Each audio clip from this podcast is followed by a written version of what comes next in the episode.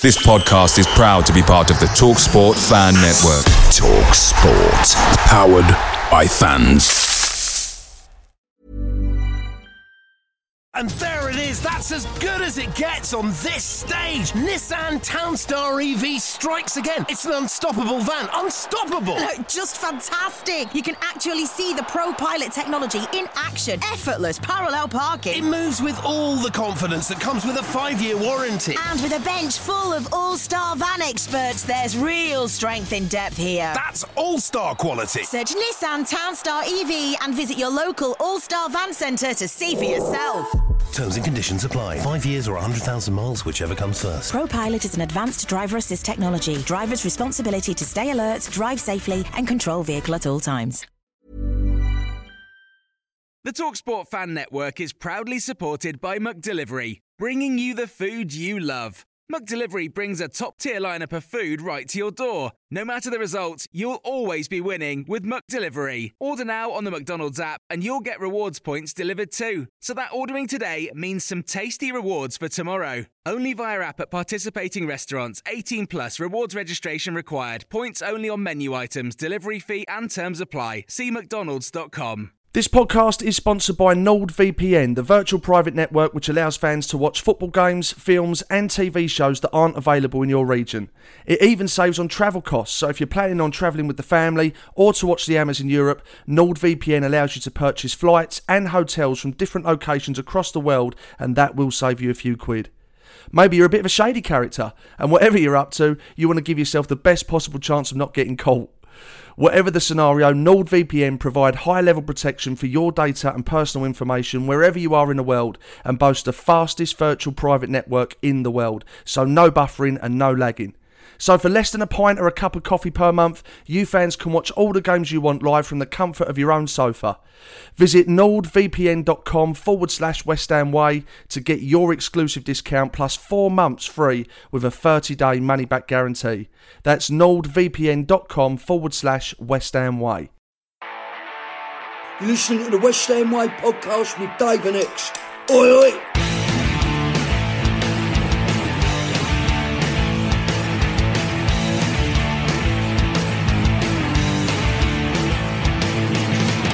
Hello and welcome to the West Ham Way podcast with myself, Dave Walker, an ex WH employee.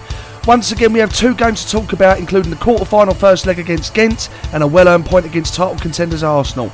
We talk about our trip to Belgium, the performance on Thursday night, and the fascinating tie on Sunday. How much credit should David Moyes get for that performance? Are the players playing for him or for themselves? We also cover another big week that includes the return leg against Ghent and a relegation battle against informed Bournemouth before getting news from Ex and answering questions from Patreons of the West Ham Way.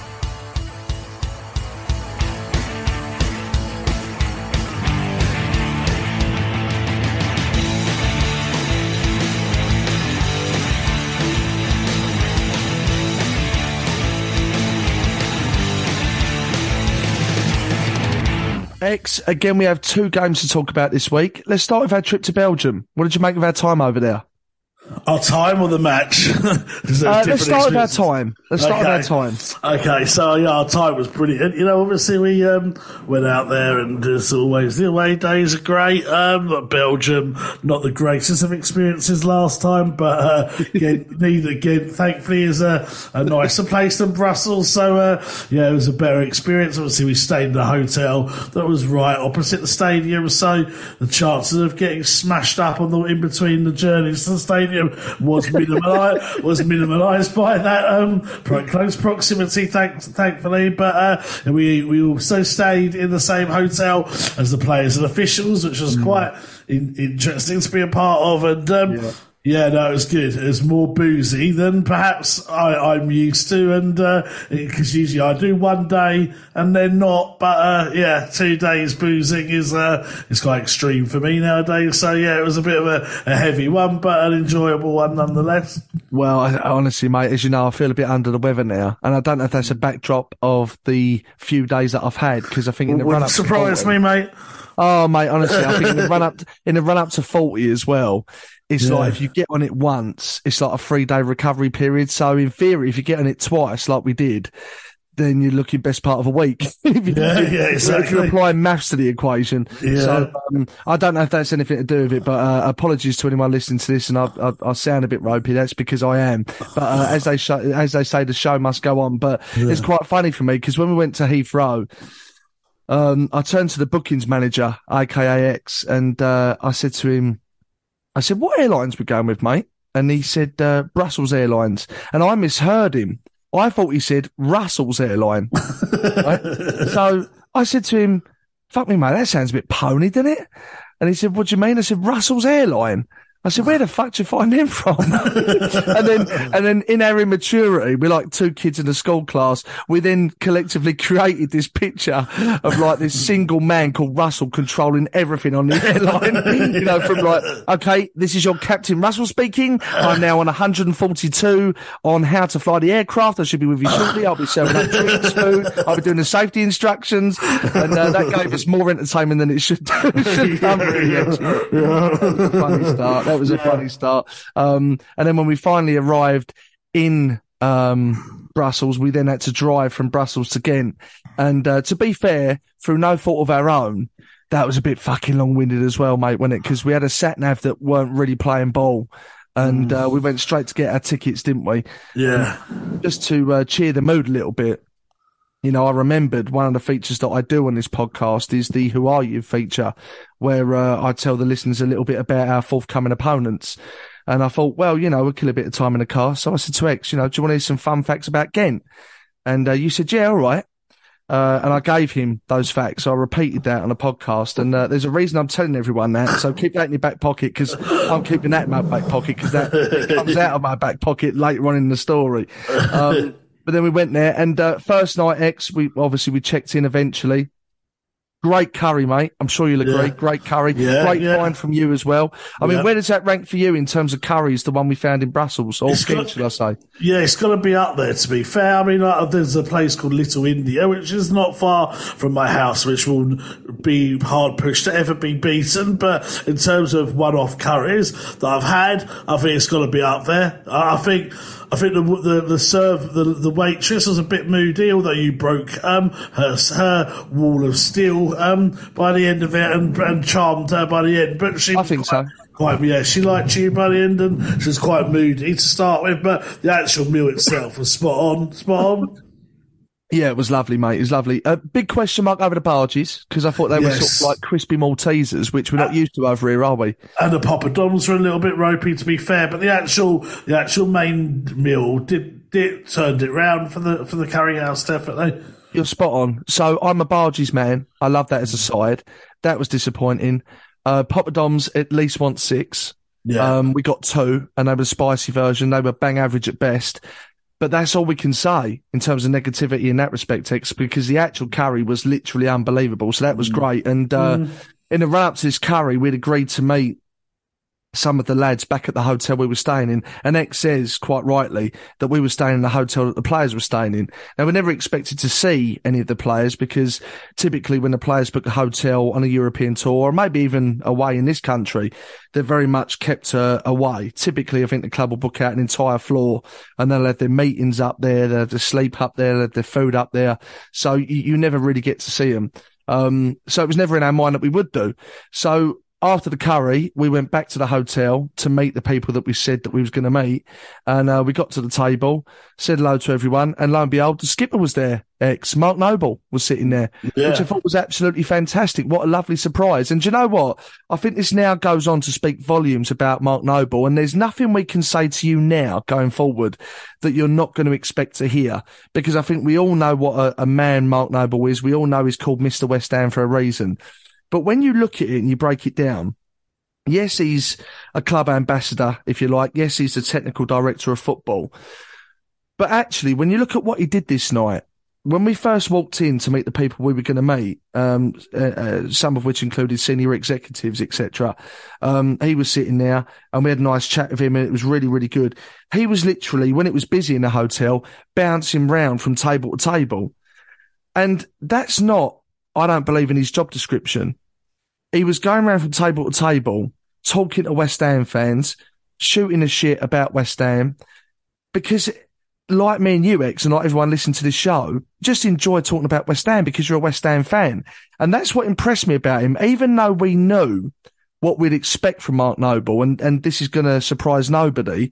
The fact that he's then gone out of his way to do something that he didn't have to do and ultimately spend till quite early in the hours with us predominantly, amongst others, was quite impressive, wasn't it? And I, I think it's fair to say we really enjoyed his company.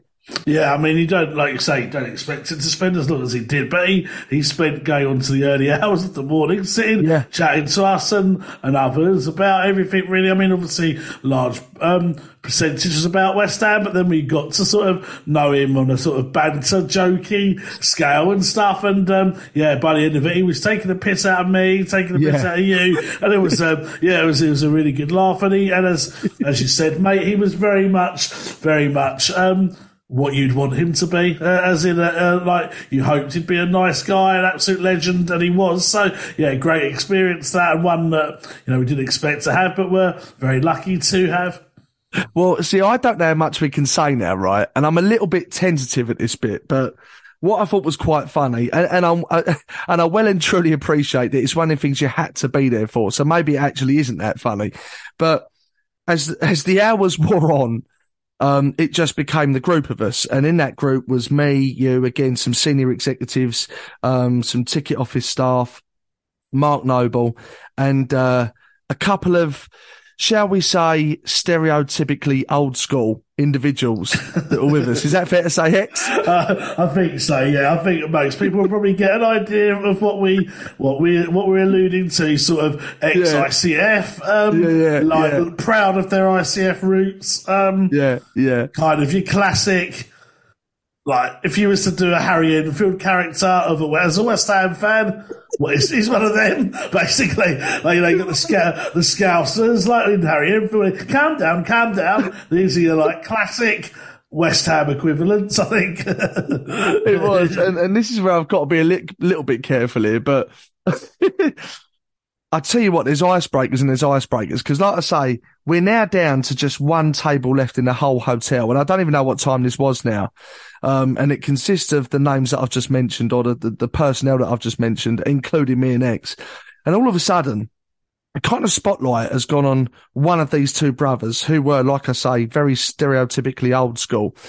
And we've just heard him say it, haven't we? Yeah, so, uh, well, I think it all started when, uh, I was put away for a four year stretch for, uh, ABH. Um, listen, you know, I don't want to go into it, but the geezer was asking for it. Uh, and I came out, got myself a bit straight, and then I went away for a 10 year stretch for armed robbery. Uh, and then I came out, thought I was on a straight and narrow, and then some other cunt piped up, and then, uh, you know, the rest is history. I'd done a three year on that, and I came out, done two years on that. And then I think, you know, we're sitting there thinking, fucking hell. I mean, there's, there's ways of breaking the ice with people. And I think quite a few people around that table started shitting themselves a little bit. And then the night just transcended into chaos, didn't it, really? I mean, to be fair to the skipper, he was very calm and composed throughout all of this. And he was very professional in terms of what he did and didn't say. And, you know, he was a consummate ambassador of West Ham, if you like. But fuck me, that did provide some entertainment, Ex, didn't it, that fella? Well, yeah, especially when he started offering Mark Noble, who who asking Mark who he'd like um, him to stab. He would be sit- As you do, as as you you do. do. He was sitting there one minute holding Mark's hand, saying, "I love you, Nobes. I love you, Nobes. I love you, Skims." and then he'll be like, "Right, anyway, because I love you so much, which one of these do you want to stab?" And um, because uh, Noble, I happen to be sitting opposite Noble, and obviously I think he was a bit sceptical about meeting Ex in inverted commas for the first time. He was saying that one over there, and by the end of it, like as in me, by the end of it, I was thinking this guy should not be encouraged. Seriously, and at one point the um, the, uh, true, by the way. bar staff came over and they said, right, we're going to turn the lights off now. And I went, you're bloody well not. Was, I thought that was game, over for me at that point. But, uh, Yeah, but yeah, yeah. thankfully, um, Nobes pushed it to the point and then reined it back in and said, no, we're all West Ham. We don't need to do that. that crazy experience. Oh, mate, that was so funny. And then at one point, and I think possibly Ex, you're better you're better off describing what happened next because I think at this point, um, I would say I was uncharacteristically pissed. Is that fair to say? Say, I'd say so one of those. take this forward, but One I, of those I do remember. I do, I do remember. I do remember. I do remember that the the man in question was advised by a senior member of staff that maybe, just maybe, it'd be better if he, he turned it in and he, he went to bed for the night. And then, Ex, I think your recollection of what happened then is possibly a little bit better than mine. Well, yeah, so that's exactly what happened at that point. Um, you were characteristically pissed, I would say, um, rather than uncharacteristic. Slanderous. Slanderous. And, uh, and uh, so I, I was drunk, don't get me wrong, but I was, whenever it's a sort of night out and, I- and I know ultimately I'm staying in the same place and I'm going to be going to bed, I kind of don't drink as much. Whereas if I think I'm going out to a bar or a club or something like that, then I'll drink more. So I was drunk, but within control drunkenness, I would say. And um, anyway, so yeah, the man in question, the stabber, we shall call him, um, The he- stabber. the blade. Um, he um, he said, um, well, he was advised by, like you say, the people in the club to.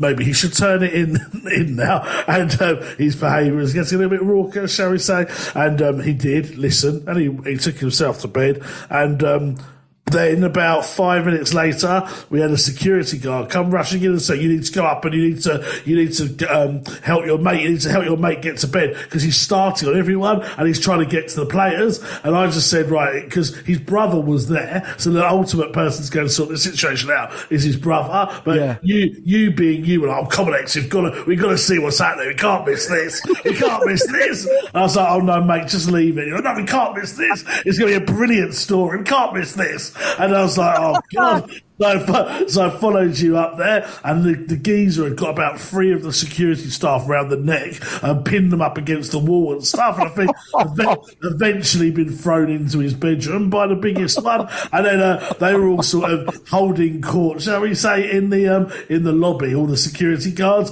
And you went over to them and you said, "Is there anything um, the matter? What's what's happened, lads?" And they told the story and was saying about what happened. And his brother was there. His brother was absolutely hammered, but mortified, but hammered at the same time. So he wasn't much use. He was just going, "I can't believe he's done this." Basically, he always does this. Whereas uh, you took it upon yourself. So at one point they said, "Listen, guys, we could have called the police and got you chucked out, um, or we could have put him to bed." You're like, "No, no, you did the right thing. You did the right thing." And he was like, "Because we were very close to calling the police." He went, "No, no, no, thank you, mate, thank you, mate." And this guy was like, people. Martin Allen calls me a midget, but next to this guy, I was a fucking giant. So that Yeah, he shows you was tiny, this I mean, geezer, he he was, was he- tiny. He had a bald head as well, didn't he? Yeah, well, this yeah, this is what I'm getting to. I mean, he was probably like maybe five foot two, maybe I'm guessing, maybe five foot three at, at best, and he had a big bald head. And Dave, in his drunkenness, thinks the the way to to thank a guy that's just been pinned up against the wall is to turn into Laurent Blanc um, in the World Cup '98 and kiss his Fabien Barthez head on the top and say,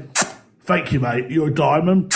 Thank you, mate. Oh, patronising. Oh, it's horrible. It's horrible. and the can't believe I've and, that. And the guy kind of looked semi like thankful for your gratitude, but but, but but semi pissed off for your patronising kiss. So I'm not quite sure what his actual overall overriding emotion was by the end of that experience. Oh my god, that's so funny. That is so funny. And then, uh, and then for me personally, I think I was up till four or five with a staff member, just drinking in my hotel room. So I didn't feel ultimately that fresh on the Thursday. Um, but then come Thursday, we go once again. But it's uh, worth saying you feeling ultimately not that fresh, inverted commas, did mean that any potential bus um, tour or boat tour was abandoned as a result. Well, I, I think that's a little bit harsh. What, he didn't get up till 12 o'clock and the match Yeah, I mean, there is that. It's a bit of a time killer, isn't there, I suppose. But, um, yeah, well, I, I was going to say we could have potentially looked at the Friday, but then to be honest, Thursday night was fucking worse than the Wednesday night. So maybe you're right. Maybe Yeah. you're right. But we now do go once again in the next day. And, um, we met up with Mark Phillips, who's a, a, a great man, a great coach and a big West Ham fan and a, a number of his pals and having a good drink with him, which was really good during the day. And then we're walking through Ghent and we're seeing people we know left, right and centre. And it's just amazing, like that little bars and that sort of family atmosphere where you're sort of stopping and speaking to people that you do know, you don't know. And that's what away days is all about. You know, you're all there for the same reason and it, it's just absolutely brilliant. And then, um, you know, in the square, which is what Ghent's quite famous for, there's a number of sort of, uh, bars and coffee shops and all sorts there. And then, um, we stumble across, um, some of the staff from the night before. So we go in there. Uh, they're in the outside bit where all the tables are and that, and we was having a bit of a chat with them or whatever and having a bit of banter. And then I turn round and basically sitting across the way from them, I spotted Tony Cottee. And uh, now people will know that um, we know Tony. You know, he's a great man, Tony, and uh, he writes a column for us every month, and he's done podcasts with us, and he's done a virtual event with us, he's done real events with us. Um, great man, and we've got a good, good relationship with Tony. So, um, but you could argue, you could argue, and maybe I'm, um, I don't know, maybe I'm being harsh on ourselves here, Ex, but you could argue that whilst he would know us if we text him or called him, would he necessarily know who we were if we bumped into him in public? Because No, he wouldn't. that many times, right? Which is why I stressed who I was when I went up to him. Right. Okay. Yeah. So the mistake I made is that I don't think I did, and I assumed that he'd know who I was for some ridiculous reason, probably the alcohol. Right. And then what then ensued was quite possibly the most awkward three or four minutes of my fucking life. Right. So I've gone up to um, the man next to Tony, who is his close friend Les. Um, now I've dropped a bit of a bollock because I think uh, Les is in uh, Les is in the event game as well, and uh, I've met him at our events before, but I've slipped up a little bit, and I've gone over and I said, "Hello, Len, how you doing, mate? My name's Dave. We have met before," and straight away just goes, "Yeah, it, the name's Les." So I think he was a bit put out by the fact I got his name wrong, right? Shit start, but then straight away I said, "Oh, sorry, Les. Yeah, of course you are. This, that, and the other." And then I don't know why I did it, but Tony's sitting down next to Les drinking a beer. And I turned around to him and I said, uh, Oh, here he is, the man that overcharges us for our articles every month, right? Thinking that he would fall about laughing in hysterics at what is the most funniest quip anyone's ever made ever. And, uh, all he reacted to that was, Oh, yeah, all right, undercharge more like. So we're about 90 seconds into this conversation and I can sense I'm dying on my ass. Well, I can sense this is a fucking car crash so far. I've got Ex next to me. Les is looking at me like I'm a right cunt. So I'm thinking, I need something to fall back on here. So I thought, right, okay, I've got it. I said, um, here, Tom, do you want to hear some fun facts about Ghent? With that, he just picked up his pint. He went, no, not really. so I said, all right, Tom. No, fair enough, mate. Well, listen, enjoy the rest of your time in Belgium. Fucking turned around and walked off. It was, oh God, it was awful. It was one of the after- worst exchanges I've ever had in my fucking life. It's a Well, I- disaster. At that point, I think I don't know if you remember this part, but you sort of stormed off quickly because you were obviously embarrassed, and uh, sort of rather than go sort of smoothly and slink your way out, you went, "Come on, Ex, let's go, Ex, Ex." And I was still talking to him, Ex, let's go, Ex, let's go. I went, "For fuck's sake, mate! I meant to be anonymous," and everyone like cracked up in the bar at that point. Oh God. it was a horrible couple of minutes there. Fucking hell. and listen, I must say this is more on me, you know, because there is an element of this story that might portray Tony as quite rude. He's not. He's the loveliest fella in the world, but um, I think it was more my doing really, and some some poor error of judgments in terms of conversational starters. But that was that, and then um, obviously we went on to the game, which we'll cover. But then after the game, we met up with a group of lads, and uh, the group of lads in question, you just know it's going to be carnage when you do meet them. And uh, the hotel after the game was absolutely full of West Ham and some Ghent as well, and everyone's getting on it. And uh, you know, I ended up going back to my hotel room with a few of these lads and just getting on it till fucking six in the morning. I think, I think hence why I'm a bit run down now, to be honest. The recovery period's just horrendous. And uh, I remember at one point, Ex wanted to have something to eat after the game. And uh, again, it's just it's just classic me saying something but not thinking about what I'm saying, not taking in my surroundings.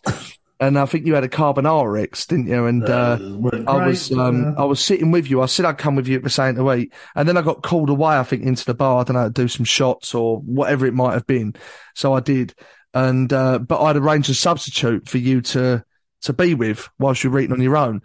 And, um, and that substitute came in and was talking to you. but I remember coming into you and, uh, for want of a better expression, or should I say, coming up to the table and, uh, saying to you, uh, ex, um, you know, I hope you realised there, I, I, I, might have gone missing a little bit there, uh, and left you on your own, but not for too long because I've got a stand in for me, uh, that can keep you company whilst you eat because you don't want to eat on your own, dear, looking like some sort of tragic pedo nonce. And those were the words I used. But as soon as I said it, I instantly realised that there was one man on his own to Ex's right and one man on his own to Ex's left. and I said it, and straight away Ex gave me the eyes, and I, and they both side eyed me as well. I was like, "Oh fucking hell, terrible, tragic pedo nonce!" Like, uh, like tragic says it all, but pedo would have been enough. But pedo nonce, like tragic pedo nonce. Oh my god! Honestly, And I the thing felt was, so bad. I, I was happy sitting on my own as well. I was like reading, know. reading my phone, like you know, to replying to text messages. I didn't need a substitute for you. I also didn't need a substitute. Bless, bless the person in question because he's a top bloke, but I didn't need a substitute that was absolutely battered out their head anyway. I'd already moved away from the people that are battered out their heads in the bar to get some peace and quiet. So I didn't need one to then follow me into a mill who couldn't construct a sentence together. And then apparently, according to my sources, spent the whole of the journey back to England the next day throwing up out the car window. So, so, I, was, so, so I was sitting there having this conversation with another drunk person, not being that drunk myself, um, whilst sitting embarrassed because of what you've labelled every male businessman that happened to be on a, a business trip next to me as well. So, uh, yeah, it's uh, not a great. And I thought at this point, you and the rest of the lads had absolutely gone. And I thought, Yeah, we was a write off, I think. yeah, it was absolute carnage, and I just thought I'm just going to go to bed and uh, enjoy it. And uh, you made it very clear that despite being the designated driver the next day, you were not going to drive. So I thought I must. So I thought I had better go to bed and actually be semi. Well, before the journey back, given how crap the journey was on the way there, so, uh, so yeah, I, ra- I reined it in relatively early that night. but it was a funny, funny night though. Funny night. Um, let's talk about the game then in Ghent. What did you think of the performance? It wasn't very good, was it? Really? I mean, let's be honest. It was. It wasn't a great performance. I think we were surprisingly unbothered, even though it was a European Cup quarter final. It seemed like the players didn't really care that much. When for some of them, if not all of them, it was probably well, aside from obviously the ones that played in the semi final last year. It was one of the biggest games of their career um, in terms of club football, and they um, didn't seem that that bothered by it really. And I think that showed the performance. I think we were lucky on the balance of play to come out with a draw. Um, and you know, I, I think a draw is a good result. I think going into the home leg, we should expect to win that. So if you if you're talking yeah, as results based business, which we've stressed wi- is the current situation, then the result is not a bad result. It's not the greatest, but it's not the bad, not a bad result to go away and draw. Um, but the performance itself um, wasn't very good, I would say. Yeah, no, I agree with that. I think um, I haven't got them in front of me actually, but I think it was twenty shots to our four, eight corners to our three. I mean, do you think we were lucky in a sense to get away with a draw again? Um, I mean, I haven't seen the VARs. I mean, apparently it was a bit harsh for Aguerd's goal to be ruled. I haven't seen it, so again, I, I'm sure I'm going to get hundreds of messages telling me I'm wrong. I've only seen it from live at the game, but apparently it was a little bit harsh.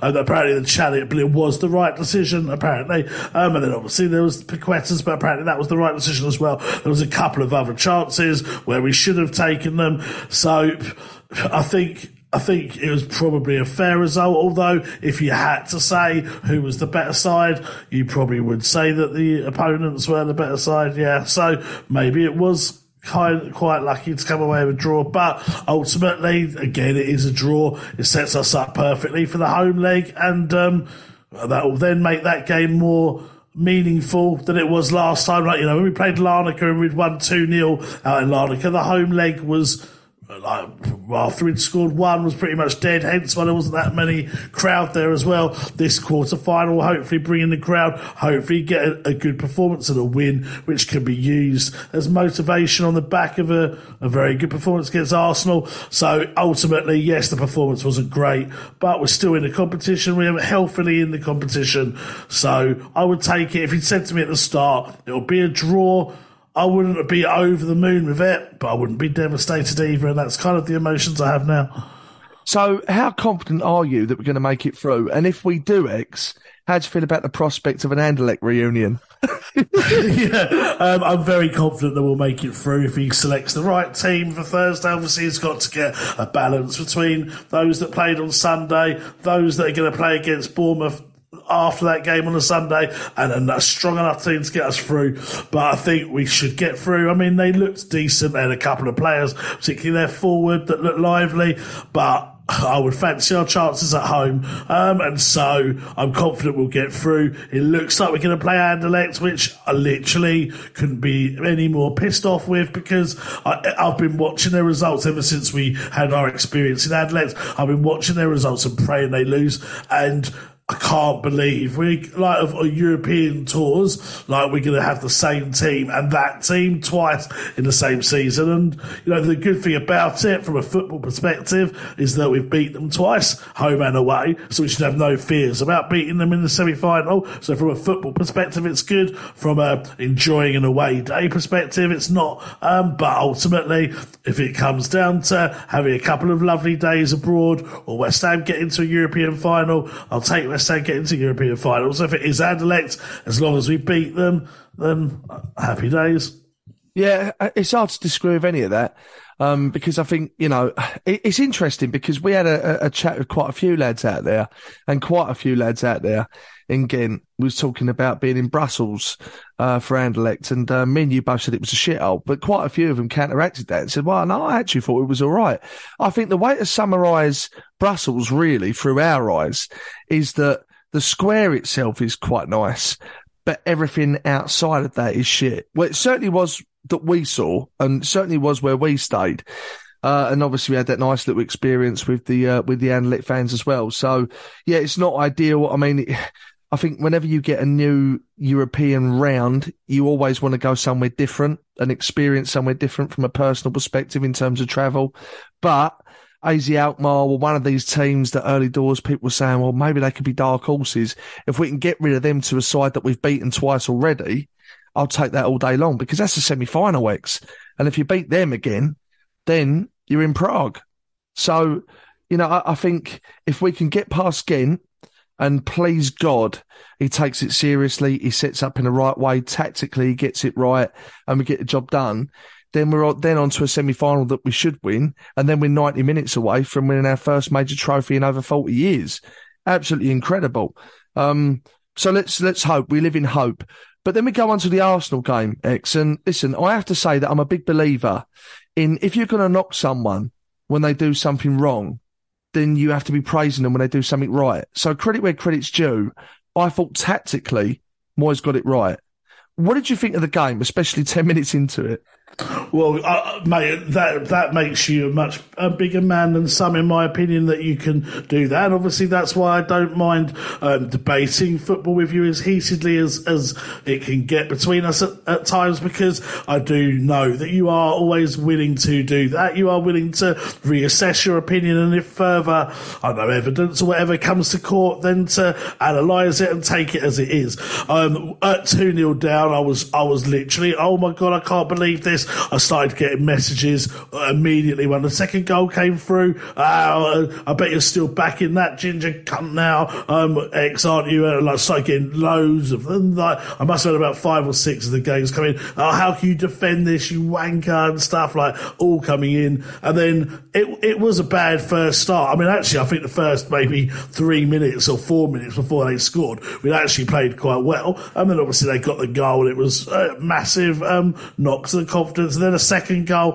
and I thought, oh god, here we go. But what you're going to take from that is the the boys never like sort of accepted defeat, they still kept playing with a high tempo. I thought the crowd were brilliant, and, and that's been pleasing. If the last two games, even against Newcastle, before we started to get battered, the crowd were um, were on on point, and um, and that's really good. And then the players really kept kept going, kept going, kept going, and by the end of it, I thought we could have won the game. Um, and you know, I think I think that is a real testimony to the fact that Moyes uh, or the players or whatever it may be are still fighting. And there's been question marks about, oh, these people don't want it anymore. They don't care. I think that game proved that it did. I thought Declan Rice was brilliant and he was leading the, the team, um, and leading the fans and really up for the battle. And I thought we played really, really well. You know, I then went to message someone, and the person's an avid listener to Patreon, apparently, so they'll know to the podcast, so they'll know what happened to say after I got those messages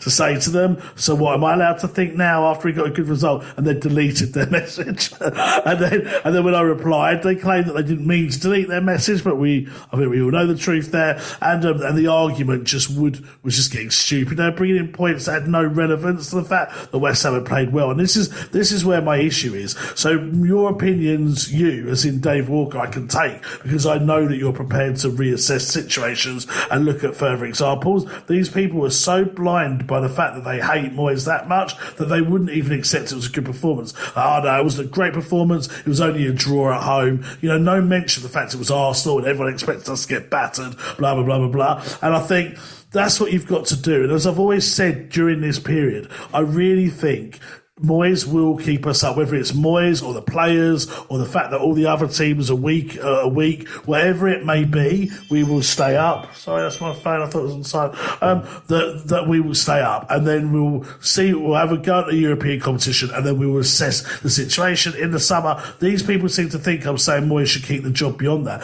I'm not. I'm just saying I think he will keep us up and I don't mean to be arrogant. It is looking more and more like that. I also predicted that Leicester or Crystal Palace would fall into the relegation battle. I now believe we now know that that's Leicester, and I think Leicester will go down. Um, and also, it's also been shown that all these new managers come in, none of them jump out to me as one that West Ham should have got either. So all this stick I've taken, I'm not saying I've been proven right yet because I haven't, but that performance on Sunday was enough to me to back up what I've been saying that we should have enough to start. But I thought individually there were some very strong performances as well, but there is one criticism that I will still have at David Moyes, and I just cannot believe he allows it to happen every week. But on the whole, I thought it was a very good performance from 15 minutes or whatever it was when the second goal went in onwards.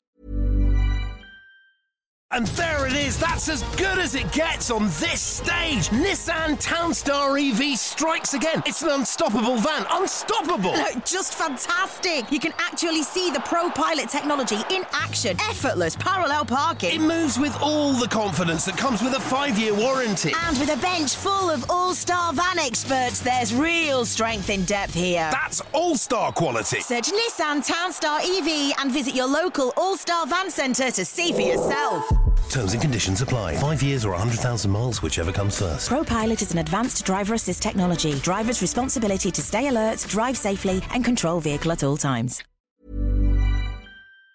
Picture the scene. All of your mates around, you've got your McNugget share boxes ready to go. Partner this with your team playing champagne football. Perfect. Order McDelivery now on the McDonald's app. There's nothing quite like a McDelivery. At participating restaurants, 18 plus serving times, delivery fee, and terms apply. See McDonald's.com. Well, I know what the indefensible is in that respect, and we will come to that. I mean, look, I ain't going to get carried away, Ex. You know. Oh you, no, you not, can't. It's, you, one performance. Not, you, exactly. You, have not suddenly got a new ally. No, they've got. Of, uh, oh no, no, no. They've got to build on that. Don't get me wrong. I'm Yeah, not sitting sure. here and saying I'm not sitting here and saying job done. You know, if we go and play on Thursday, get knocked out of the cup, and then get battered at Bournemouth, you know, you could turn around and say to me in three, four days' time, "Oh my God, you've been proven wrong. You were, uh, you were, you know, look how terrible we are." So it's very game by game basis at the moment, and for Yeah. not one minute am I sitting here saying West Ham are, are you know, we're back, we're safe. Now we do have to consider that Bournemouth are on a, a good front form at the moment and they've beaten Tottenham at the weekend. But I, I do believe we get back against Bournemouth, it's back to square one with this lot. So for not for one minute am I saying job done, I'm 100% correct. But I'm hoping that the performance against Arsenal can at least shine a little bit of light onto why the fact I think he can keep us up at the end of the season. Yeah, I mean, it's an interesting one, right? Because, um, you know, my take on it, and this is what, this is where I give David Moyes credit, is that I was absolutely categorically convinced that before the game, he would sit up with five at the back. And actually, for the first time in a while, I could kind of understand it. I'm not saying I'd agree with it. I could understand it because you're playing against a team that's absolutely flying and maybe you want to focus on more containing them rather than taking the game to them but I was absolutely refreshed by the fact that, that he was playing four at the back and the formation that he created actually suggested that he was going to go for it, which I thought was brilliant. Mm. I was a bit What's also- split. Oh, sorry, what's also worth noting just on that note is that we played a different formation against Arsenal, a different formation against um, Ghent, a different formation against Fulham. Now, we've drawn what we've won against Fulham, drawn against Ghent. You could argue isn't a great result, but uh, that's the jury's out either way. And we've drawn against Arsenal. He's changed it three times. So those people that say, oh, he's a dinosaur, he's stuck to his tactics, he never changed it, changed it three times in three games. Yeah, okay, but uh, you know, it, it also begs the question as to why he's suddenly making certain changes. You know what I mean? Is it Of, a of case course, of does he not know what his last roll of the dice, maybe Yeah. because he knows he's on his arse? I yeah, don't know. but- yeah, there's an argument either way, but for those that say he never changed his tactics, whether he's Yeah. doing it for the right reasons or not, it could be he still doesn't know what his best team is, which is a, a joke. But um, either whatever way you want to argue it, the fact is he has changed his team three times in three games. So those that say he never changed his tactics, it's so it's only got a plan A. Well, that would suggest that that's not the case. Yeah. And when you come to the plan against Arsenal, whilst I, I I was happy that it appeared that he'd be going for it, um, my concerns at that point were, were the fullbacks at West Ham because I thought, is Cresswell going to get skinned by Saka? And also, Cresswell doesn't have Fornals playing in front of him because he's gone with Benrahma, and Benrahma doesn't necessarily have the defensive duties that uh, has in terms of his contribution to helping Cresswell out. So that worried me. And then I thought Martinelli, who is a player I, I rate massively, like most people do, um, is going to skin Coufal. But actually, this brings me on to say what an incredible job both fullbacks done. I thought they were incredible. And a lot's been said about maybe going back to the old guard with David Moyes and going back to some of the more experienced players and the players that he's worked with and knows and trusts. I thought Cresswell was brilliant. I thought it genuinely was one of the best games I've seen Coufal play in a West Ham shirt. I thought he was absolutely superb. And, and by the way, he's come up against a top quality winger there as well. Coufal in Martinelli. Absolutely brilliant. But I, I look at the game and after 10 minutes, I just thought, fuck me, this is going to be a cricket score. I thought the game's hmm. dead. I thought the score, I thought the scoreboard would blow up because it wouldn't have enough figures. Honestly, I was, honestly. I was, I was really worried. And mate, I was sitting there. Imagine, imagine how I'm feeling. Like, obviously, I'm not saying you know it's a case of wanting to be proven right of your opinions, and that you've got the people that are Moyes in and Moyes out. Almost like there's two sets of supporters. It's not that. But imagine how I'm feeling when the second goal goes in so quickly, and already my phone is starting to light up with "Ah, you wanker, West Ham shit. What have you been defending?" And I'm just thinking, "Oh my god, I've got another week of this now." Um, and I'm just gonna, I'm literally gonna have to delete my Twitter account um, and delete my Patreon and delete every kind of social media. So imagine how I was feeling, mate, and I was feeling exactly the same as you. I was thinking, "Oh my god, this is gonna be an absolute battering." No, mate, that's exactly what I thought. I think every West Ham fan thought that. And I've spoken to West Ham fans that were saying we were on the verge of walking out, and to those watching it at home was on the verge of turning off. And for me, I thought the game was dead after 10 minutes, and I was gutted because I've had shits that, that have lasted longer than fucking West Ham's attempt against Arsenal at that given point. And I was gutted, absolutely gutted. But do you know what? I will say, to the players' credit, it would have been very easy to hide behind that and roll over. Very easy because, mm. You know, confidence wise, uh, momentum wise, everything was against West Ham when you go 2 0 behind at home to a team that's top of the league, and they're, they're chasing the title, and you could have potentially have just disappeared on that pitch and just taken your hammer in. But actually, it did show real team spirit, and it showed resurgence, resilience, and a, a sense of togetherness, and actually a sense of we are a team and we can bring it to the best of them. And I've said, and many of us have said, that we've got the players. We've got fucking good players at West Ham that would give anyone a game. We have, but you've mm. got to know how to use them. And on on Sunday, I I, I thought we took it to them to a degree where we shocked them. I thought mm. they thought this is going to be a walk in the park. This is going to be a piece of piss. And I think they might have got complacent a little bit when we were fighting back. But I think the really important point to note is we didn't allow them to once they'd realised they were maybe complacent to get back into the game because we were so strong. And mm. yes, we had a bit of luck when Saka missed a penalty, but do you know what? We've had quite a bit of bad luck gone our way this season. It's nice to see a bit of fucking luck coming our way for once. Mm. And I just thought, I looked at it and I thought, do you know what? This is a fucking good effort. This, this is what we want to see. But it does beg the question, Ex. Why don't we see that more? Yeah. That's point number one. Against lesser sides, by the way. Mm. Why don't we play? Why don't we see that more? That's mm. my massive frustration with these players. Why do we not see that more? And um, I think, secondly, are the players playing for the manager or are they playing for themselves? And I'm interested to hear your answer in this. And let me explain why I'm asking the question, right? Mm. At the West Ham Way pre-match event on Sunday, both Mark Ward and Julian Dicks, I thought, made a really valid point because they were asked a question from Rich, one of our patrons. At what point, when you don't like playing this style of football, when you don't like playing this tactic, when you've lost belief in the manager, do you take this into your own hands and you start playing the way you want to play? And I just think, did that happen? Yes, ta- tactically, Moyes set. I've already given him credit for that, so maybe that's the answer. Tactically, he set up for them to play the way that we played. But both Dixie and Waldy basically said, "Do you know what? It gets to a point where you can talk about the incompetence of the manager, the fact that you don't want to play for him anymore, but there reaches a point also where you want to play for yourself." You want to play for your own reputation. You want to play for your own level of respect. You want to play for the relationship you've got with the fans. You've got to take accountability as a player and as a group. Forget what the manager's doing. You've got to take that upon yourself, that responsibility. Do you think potentially that's what happened on Sunday? Or do you think this is a Moyes mastercraft?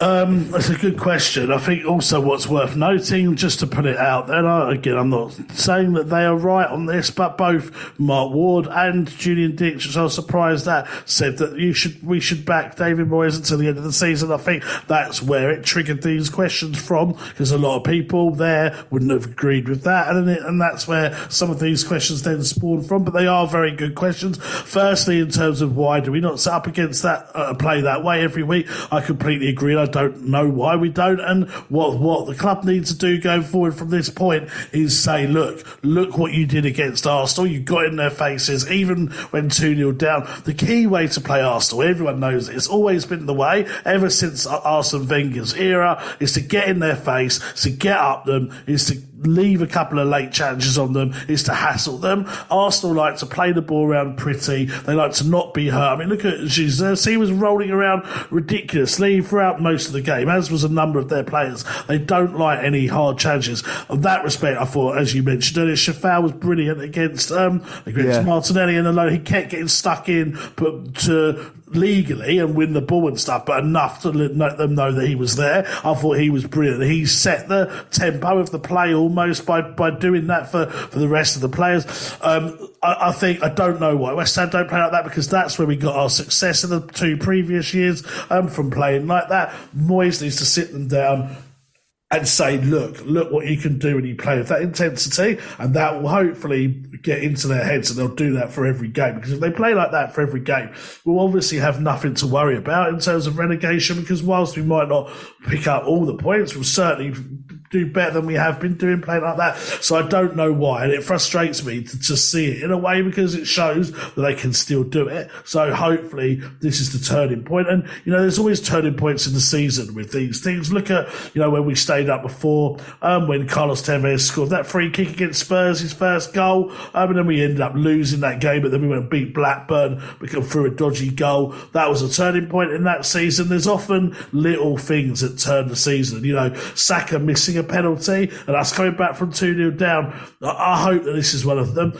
But in terms of what you said about the players, I think there probably is an element of truth of it. I think, you know, a lot of the players, and this is what I've tried to say to defend Declan Rice, um, and to defend others, that whatever you may think of them as individuals and, you know, you think about their aspirations probably beyond West Ham. And I think, no, if we was to get relegated, know, 90% of those players will probably leave the club. But what they don't want on their CV is a relegation from the Premier League. There's no way that Declan Rice wants to leave West Ham after all these years and the, the legacy that he's created with being the captain that got West Ham relegated when they're in the London Stadium. There's no way he wants that on his CV. The same as, mm, I would say, 90, all of the players, none of them are going to want that on their CV. So yes, there probably is an element of the players getting together and saying, look, whatever. We need to get ourselves out of this. We need to get ourselves out of this situation. They probably use that in terms of the psychology behind the performance. But as you alluded to earlier, they can't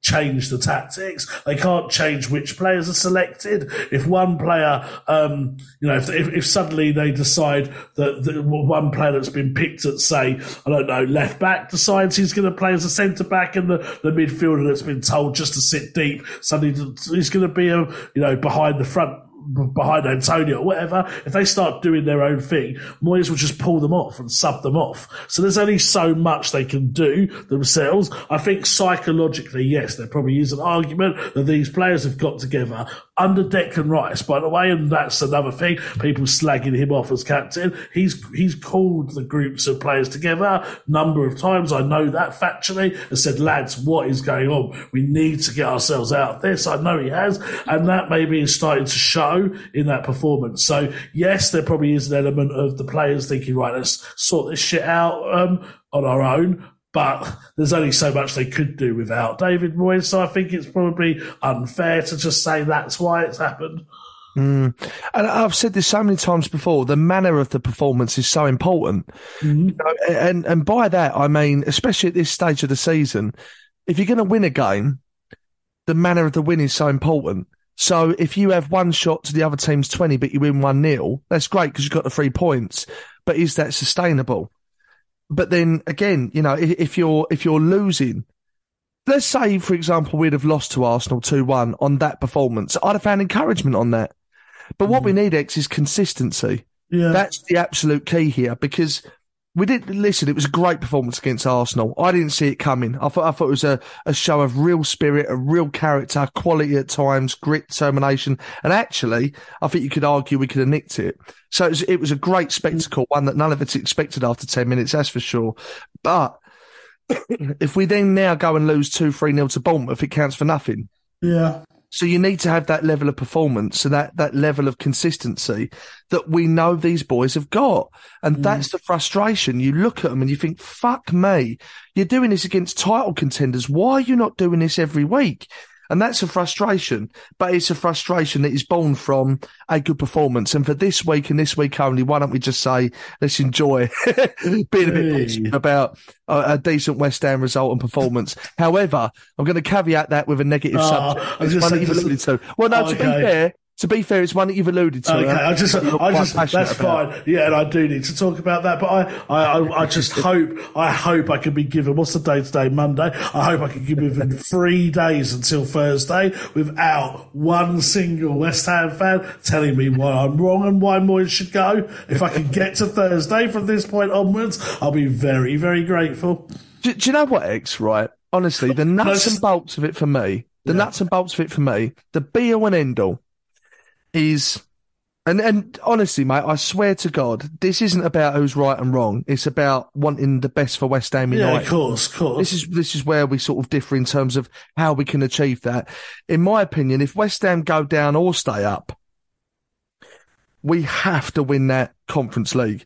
Mm. If we stay up or go down, but don't win that Conference League, then for me it shows David Moyes wasn't the man for the job, in my opinion. Yeah, quite possibly. And this is where people have got me wrong. People seem to think I'm like, you know, sitting there waving my ginger pubes um, banner appreciation. Like, you know, I'm not. I'm Love not. to see that banner, by the way. yeah, just that image in my head is disgusting. We're thinking about that, but anyway, um, like, I don't know why I said that either. But I, I, I, I, especially on the, on the on the free section where everyone can hear it. But um, Yeah, I, yeah. I, am. I, I, I'm not even sitting here saying I think Moyes is the right man for next season. I don't. This is what some people have got seriously wrong about me. I've already stressed a number of times that if the right manager is out there, and I'm talking about the likes of you know the ones that spring to mind off the top of my head are Kompany and the Celtic manager AP.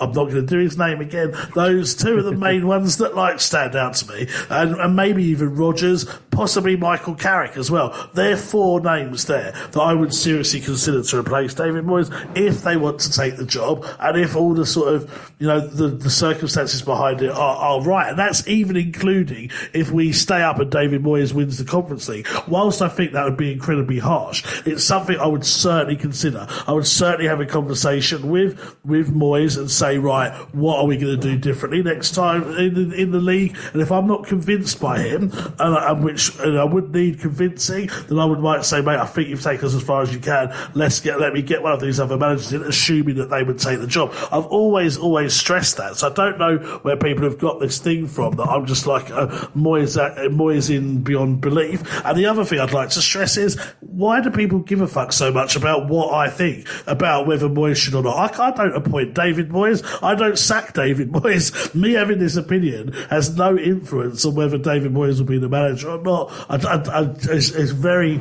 bizarre at times to, to, to get the message I get. Like, why won't you sack him? I don't have the power to sack him. Like, you know, so it's just like, so it's just like that is why for one. Um, and uh, so yeah, it's a very, a very, very, very, That is why it's a very, very, very bizarre world I live in at times. Sometimes it's some of the interactions, but anyway, let's move on to the other subject. I wish I had the power. I wish I owned West Ham was a, a multi, multi billionaire, but uh, unfortunately, is I'm very lucky with what I do do, and that's have a platform to speak about West Ham. But certainly, this platform can't dictate whether you hire or sack a manager. That's for sure. No, no, I'll make you right on that. But let's talk about the elephant in the room, if you like, which is now Thomas Soucek. Uh, um, now, he touched the ball four times in the first half. It's just painful to hear that stat. I mean, Ex, I'm not being funny. You know, I'm big Tom through and through. And you're talking about banners for David Moyes. I've got one of them big foam hands up like you see in Gladiators in the 90s with Thomas Soucek, uh, potato salad. I am, I am, I'm his number one fanboy, but for fuck's sake, Ex. And do you know what? I'll, I'll go one more than that as well. In his post-match interview, David Moyes said, um, the three boys in midfield need a hell of a lot of praise. All of them were brilliant. But he's saying that about Thomas Soucek after he's had four fucking touches in the first half. Like, what is he seeing about Thomas that the rest of us ain't seeing? Mate, I find it so painful. Like, I, see, for as much as I try and defend David Moyes, this is the one thing that keeps coming back to me to think to yourself, well, you can't defend him because he's basically, in my opinion, almost setting up with 10 players every game, you know, and, and it's just, it's just ridiculous. How, how can a central midfielder only touch the ball four times? It's almost impossible because if you take the fact we had two centres in that time and the fact that every goal kick is aimed at him, I don't know if you've noticed, that is what, it, arguably why he's in the team. Whenever Fabianski takes a goal kick, Soucek comes and stands sort of near the halfway line, but slightly beyond, and on the byline, and he's meant to flick the header on to like Bowen or um, Benrahma or whichever side the goal kicks on, and he very, very, very rarely wins those headers, even though he's coming up usually against a fullback who's by by fullback traditional sizes is generally smaller than him, and he very rarely wins it, and then he does that thing, and mate, I'm not, I'm probably coming across a bit arrogant today, and I and I don't mean to because it, it's just a release of steam from all the shit I've taken for the last few months. I think, but I, I've been saying this since he won Hammer of the Year. I even said it when he was winning Hammer of the Year. I think once you take the goals away, this will happen, and uh, and for just despite what people may think of my opinions, this has been going on for like two years now. I cannot understand how David Moyes or any of the coaches or anyone that has any influence can say that he deserves his place in the team. I just don't understand it. I really don't. Flynn Downes came on and did far more in the small period of time that he was on the pitch. I think Thomas Soucek would be a much better option if, if to come from the subs bench. You know, if you're chasing a lead or even if you're defending a lead because he's meant to be good in the air. So if you if you're either scenario, I think he would be very good to come on because you can add height. it gives you a different dimension. But how he can get away, and it's not a one off, mate. This is happening almost every single week now. He's having stats like that. I can't understand how an analyst, you know, uh, anyone, like one of the West Ham analysts, it's not good as David Moyes that said, there's the stats. Declan Rice touched the ball over many times he did. Paquetá touched it this many times. Soucek touched it four times all game. And that not bring alarm bells from central midfield. It's not like he's a goalkeeper from central midfield. I just don't get it, mate. I really don't. Have you finished? and mate, this is why I feel bad because Thomas Soucek is actually a really nice fella, and I hate digging out players. I really, really do. It's not my nature, and, and that's why on Twitter I refuse to almost tweet it because I don't want to be one of those fans. But it's so frustrating. I don't know how you keep getting picked. No, well, you can have your say, and now, and now I'm going to have mine. Yeah, give me your coaching masterclass just because you're a manager of the district back in 1736. But it means fuck all, because I am a hammer of the year, you cunt.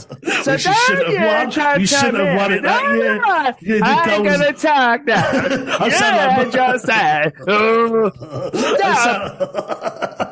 I sound like Martin Allen now, and I actually believing that's you. But like, I, even when you won Hammer of the Year, Thomas, it was only the goals that you added. Once they were taken away, this is what was going to happen. You've got, you've got to get involved in the game more and stop running to the defender and marking yourself. Please. Oh wow! So you must be a Premier League manager, Egg, now, because you're turkey like man. Are you even in the game? No. I'm on Hammer of the Year because proper West Ham fans, unlike you, know what they're talking about. I scored the goals, and I'm on Hammer of the Year. To- to You've quote- never won it, so bollocks to you. to quote many a West Ham fan this year, I'm fed up with people living on the history of two years ago. Oh wow! So next time you try and book fucking, you know, Geoff Pike or Trevor Brook into your 1980 FA Cup final winning uh, Cup match events, I'll say to you, don't go and see that shit because it's in the past. Why have you suddenly turned into some sort of G- German um, camp nightclub promoter? this is meant to be Thomas Soucek. I'm It's because you're not feeling very well. So I'm not on my best. You have to Not- cut me some slack tonight. not Heinz from Berlin. It's like fucking Bruno, actually.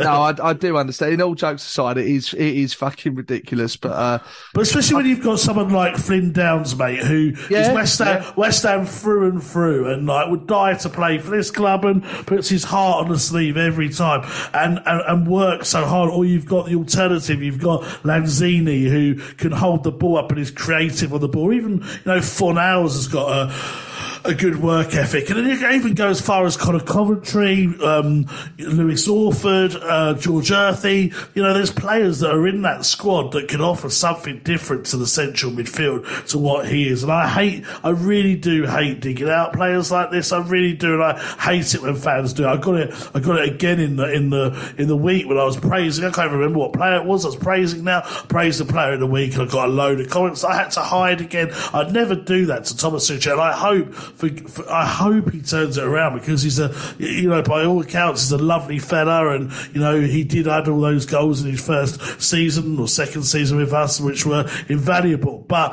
I just, I just don't understand why you would pick him. I just don't get it, and I, I, I don't know. I it's not fair on him at the moment to keep picking him because all of the West Ham fans, the first thing you see when he's picked in the in the team is, oh god, not Thomas Soucek again, um, and and I just feel like you know, he needs a, a, break from it for the, the, next couple of games. And as I said, coming on as a sub, he might actually be very effective and he might rediscover his confidence and we might be able to get the player back that we supposedly had two years ago, and uh, and and then then we'll be in a much better place. But for me, if an offer comes in of any note in the summer for him, you you got to sell him, even if you, even if Declan goes and even if Paquetá goes, start again. But you've got to sell him whatever whatever the cost. Mm, touching words there, mate. Um, it's about hammer of the year. Um, but, but, all jokes aside, I, I, totally agree. It's it's fucking bizarre. I mean, how can you? Uh, uh, do you know what? We sometimes uh, say this as an example, and we're blatantly joking, right? About if we were manager, this would happen, or if we played, this would happen. I genuinely believe if me or you was in that midfield on Sunday, whilst would be the worst players on the pitch, we'd touch touched the ball more than four times. I think it, so. It's a mind blowing stat that you know. I, I think now, so. incredible. I don't understand how you cannot, especially as we had two centres as well, mate. Like that's the stupid thing. Like they were part, they were a midfielder generally touches the ball from the centre because the forward takes the centre, plays it back to one of the midfielders, and then, then that midfielder knocks it to the other midfielder. So even yeah. even then, even then, you would touch it two or three times, and yeah. you know, I, like, I, just I just don't understand how it's physically possible. I know. Like I, I just don't get it, and I, I don't know know. Uh, maybe we there's stuff that he does do that we don't see. There are other statistics, maybe in terms of he, I don't know, he covers, he marks people well or whatever. I don't know what uh, an alternative statistic could be, but wherever it is, it's just so frustrating because I genuinely believe, and I feel like a prick saying it, but I genuinely believe we set up with ten men every time he starts at the moment. Mm-hmm. So big game on Thursday, really. You know, one that we've got to be careful not to overlook. We can't get complacent. Um, I think it's easy to potentially be complacent against a side like that. Although this is a European Cup quarter final. What do you do, Ex? Because a few days later we've got Bournemouth away, and that's an equally as as important in terms of Premier League survival. That's a massive game as well. So with that in mind, how do you approach the uh, the home tie against Ghent? I think you've got to do the strongest team possible, but with I some, agree. but with some alternations. So I, I, think I think I'd put Areola in goal just because that's the standard thing to do in the cups. Even though I'd argue that Fabianski has probably played slightly better over the last few games. Maybe I don't know. I don't know if I'm convinced on that argument, but there's certainly not as much in it as I thought there'd be this year. I think you should bring in Emerson for Cresswell. I mean, Cresswell should be managed now and play played against Bournemouth. Um, I think you should maybe drop not drop rest rest Coufal because we know that he's ill and his foot's been a bit delicate um, recently. So I would put either Kerr at right back or dare I say it, because he's the man that everyone's like, as well as Soucek's getting a sticker out with Johnson at right back. And then um, I think I would uh, rest Antonio. I'd have him on the bench if we need him, but um, I'd have Danny Ings start that game. I'd probably put Cornet in. I think Cornet definitely needs to start, even even if I'd put Cornet up front instead of Danny Ings because he brought Cornet on as the forward for Antonio, and Cornet's getting five minutes here and there. I think Cornet definitely needs to start. I think Lanzini and Fornal should start, but I think you need a core there. Like I'd still play Zouma alongside either Ogbonna or Gued. I'd still play Declan. Uh, as much as you don't to burn him out, I think he's he's able to play that game. I'd still play Bowen. So I think you've got to get the mixture between and some rotation, but enough to have your strongest chance of winning. Yeah, I, listen, I, I think it's, oh, it's such an important game, and I think you run the risk of overlooking Ghent Now, I, I think, honestly, and, and some people say, oh, Dave, how can you say that you're not in the game and this is a European competition and they're in good form, etc., etc. For me, it's inexcusable not to beat Ghent over two legs. It is. It's inexcusable. We must be beating Ghent over two legs. We've sort of lost the opportunity to get the, um, the upper hand away from home. So now it comes down to the one fixture at home. So I'd be very, very, skeptical about making too many changes. I think you've got to go out with a, a, as strong a side as possible, maybe with the odd tweak at best, um, to potentially even, even slightly weaken yourself to go into Bournemouth for me, just so we can get over the line and get into that semi final, is Yeah. in my opinion. I mean, Um, I think you're right there. I actually think the the Gink games, in some ways, and I know it sounds stupid with the relegation battle, in some ways more important than the Bournemouth game because I think Oh, is. we should- yeah, I think we, I think we should beat Ghent if we put the right team out and get to semi-finals. I'm not convinced, just because of the form that Bournemouth are in at the moment, that we'll beat them regardless of what team we put out. Um, so it'd be stupid to sacrifice Thursday for Sunday. I think we'll have enough points to stay up. I think we'll beat Leeds. I think we'll beat Leicester. I can see us getting a point against. Um, Palace, I think we, we might even do well against Liverpool at home. Um, you know, Liverpool haven't been the same side um, that they have been. I think that's. I think the relegation battle now. Personally, and I know I might be getting a little bit complacent here, but I think it's Leeds, Everton, Forest, Leicester, Southampton. I think West Ham upwards, and so that's West Ham, Bournemouth, Wolves, and Palace now are are enough away because we're actually four points above the relegation zone. Um, five if you include goal difference. Right, from Notts Forest, we're you know we're we're eight we're um, nine if you include goal difference above Southampton. You know, we're, we I think I think we've got enough. These teams have to play each other. You know, Southampton are playing. Was it Man City at the weekend? I think they've all got tough games. I think we'll have enough. If we don't get the three points against Bournemouth, it's not the end of the world. Whereas if we get knocked out against um, Genk on Thursday, it would be a massive disappointment. So I would arguably, even though I think staying up's more important than the the Conference League, I hmm. think that game against Bournemouth, I think the one against, and the, and the game on Thursday, the game on Thursday has more riding on it. Yeah, yeah, I make you right. Can't disagree with that, mate. Well, after the return leg on Thursday, we face an informed Bournemouth side away from home, as we just said. Let's find out some more about the Cherries. Formed in 1899 as Boscombe St John's Institute, the club adopted their current name in 1972. AFC Bournemouth's badge features a footballer heading a ball, but although the man in the crest looks quite generic, the character was created in honour of club icon Dickie Dowsett, who scored nearly 80 goals for the club from 1957 and 1962. After wearing red shirts for the majority of their existence, the club switched to the red and white stripes in the early 1970s. The new look was based on AC Milan. The club's nickname is the Cherries, and strangely enough, there are two theories behind this name. One is that the luxurious Cooperdine estate was based next to their stadium, and that estate was lined with cherry orchids. The other is that they quite simply played in cherry stripes. Bournemouth was the first club Harry Redknapp managed, and he held that post for nine years. To this day, H is still a resident in Bournemouth, living in the beautiful sandbanks. Their biggest rivals are Southampton, but they also have a dislike for Portsmouth, Brighton, Reading, and Yeovil Town. AFC Bournemouth's honours include winning the second and third tiers of English football once, Football League trophy once, and the Football League Third Division South Cup. Famous fans include Rishi Sunak, Alex James, Jane Middlemiss, and Jamie Reynolds. Away days are great, but there's nothing quite like playing at home. The same goes for McDonald's. Maximise your home ground advantage with McDelivery. Order now on the McDonald's app. At participating restaurants, 18 plus serving times, delivery fee, and terms apply. See McDonald's.com. And there it is. That's as good as it gets on this stage. Nissan Townstar EV strikes again. It's an unstoppable van. Unstoppable. Look, Just fantastic! You can actually see the Pro Pilot technology in action. Effortless parallel parking. It moves with all the confidence that comes with a five-year warranty. And with a bench full of all star van experts, there's real strength in depth here. That's all-star quality. Search Nissan Townstar EV and visit your local All Star Van Centre to see for yourself. Terms and conditions apply. Five years or 100,000 miles, whichever comes first. ProPilot is an advanced driver assist technology. Driver's responsibility to stay alert, drive safely, and control vehicle at all times. This podcast is proud to be part of the TalkSport Fan Network. Talk Sport. Powered by fans.